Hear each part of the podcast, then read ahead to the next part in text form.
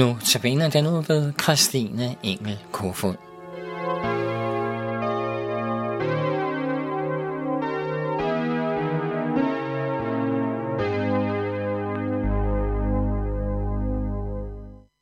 I denne uge vil vi fokusere på Guds befalinger og hvilke konsekvenser de har for os.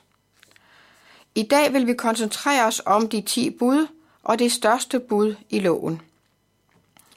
I 5. Mosebog kapitel 6 siger Herren, Hør Israel, Herren vor Gud, Herren er en. Derfor skal du elske Herren din Gud af hele dit hjerte, og af hele din sjæl, og af hele din styrke.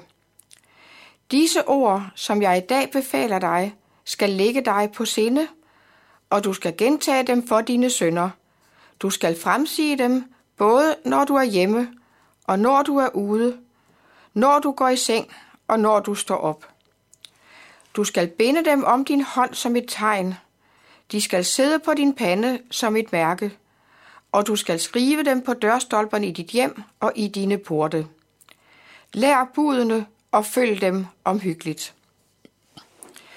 De ti bud står i 2. Mosebog kapitel 20 og i 5. Mosebog kapitel 5. Disse bud er ikke så kendte mere, men de gælder stadig, for budene er givet af himlens og jordens skaber. I Danmark danner Bibelens 10 bud basis for vores grundlov af 1849. Budene lyder, du må ikke have andre guder end mig. Du må ikke misbruge Herren din Guds navn. Kom hviledagen i hu, at du holder den hellig. Ær din far og din mor. Du må ikke begå drab. Du må ikke bryde et ægteskab. Du må ikke stjæle. Du må ikke vidne falsk mod din næste. Du må ikke begære din næstes hustru. Du må ikke begære din næstes hus eller mark, træl eller trælkvinde, hans okse eller æsel eller noget, der hører din næste til. Disse bud har Herren givet os som et værn om vores liv her på jorden. Hvis alle mennesker levede efter disse bud, så ville en stor del af politiets arbejde forsvinde. Så ville mange forsikringer være overflødige. Så ville der ikke være så meget ufred i familien. Heller ikke på arbejdspladsen, i skolerne, ja i hele samfundet. Så ville det være trygt at bo i landet.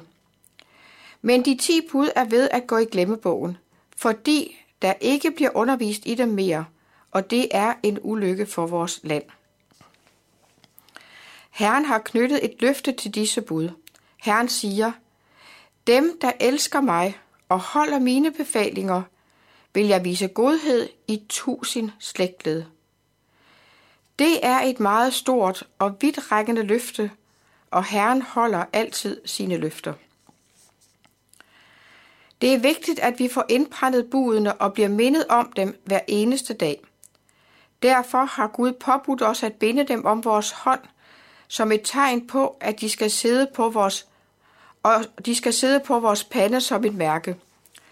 Budene skal sidde på hånden, så de får afgørende betydning for vores handlinger. Og de skal sidde på vores pande, så de får afgørende betydning for vores tanker.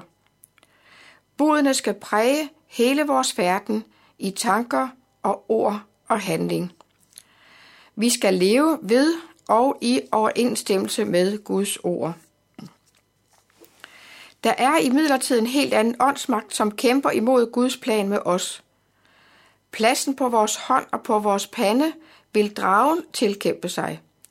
Han vil styre vores handlinger og vores tanker, og han vil indtage Guds plads i menneskers liv. Det er underligt, hvordan dragen vælger nøjagtigt de samme steder at placere sit mærke. Han vil skubbe Gud væk fra mennesket og selv indtage Guds plads. Dragen er den gamle slange, som hedder djævlen og satan. Satan vil være Gud for hele menneskeheden, og han kæmper en indædt kamp for at få mennesker til at vende sig bort fra Jesus og for at få dem til at tilbede ham. Satan vil være Gud, og han vil ligne Bibelens Gud. Bibelens Gud er en treenig Gud, nemlig Gud Fader, Jesus Kristus og Helligånden. Satan er også en treenig Gud, nemlig Satan, Antikrist og den falske profet. Det er tankevækkende, at Satan på så mange måder efterligner Bibelens Gud. I åbenbaringsbogen kapitel 13 står der, Den falske profet forfører dem, der bor på jorden, med de tegn, som de har fået givet at gøre for dyrets øjne, for antikrists øjne, og siger til dem, der bor på jorden, at de skal lave et billede af dyret, de skal lave et billede af dyret, der fik sværhugget og kom til live.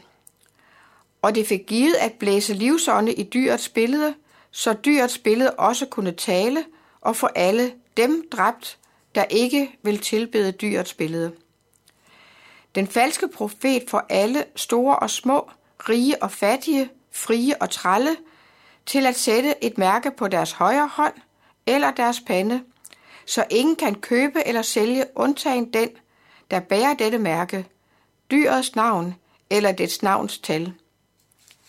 Her kræves der visdom. Den, der har forstand, må regne på dyrets tal, for det er et mennesketal. Tal, dets tal er 666. Satan vil eje mennesket. Han vil sætte sit mærke på menneskets hånd og pande. Dette hører vi om i Bibelens sidste bog. Men i 5. Mosebog har Gud Herren påbudt menneskene at sætte hans befalinger på hånden og på panden, for at vores tanker og gerninger vil være præget af Guds ord. Det er en åndskamp mellem Gud, Herren og Satan. Kampen drejer sig om dig og mig. Hvem tilhører vi? Den dag Jesus kommer tilbage til jorden for at holde dom. Herren siger i åbenbaringsbogen kapitel 14, Hvis nogen tilbeder dyret og dets billede, og sætter dets mærke på sin pande eller hånd, skal han også drikke Guds harmes vin, skænket ufortyndet i hans vrede spæger, og han skal pines i ild og svovl for øjnene af de hellige engle og lammet. Hvem vinder kampen om dig og mig?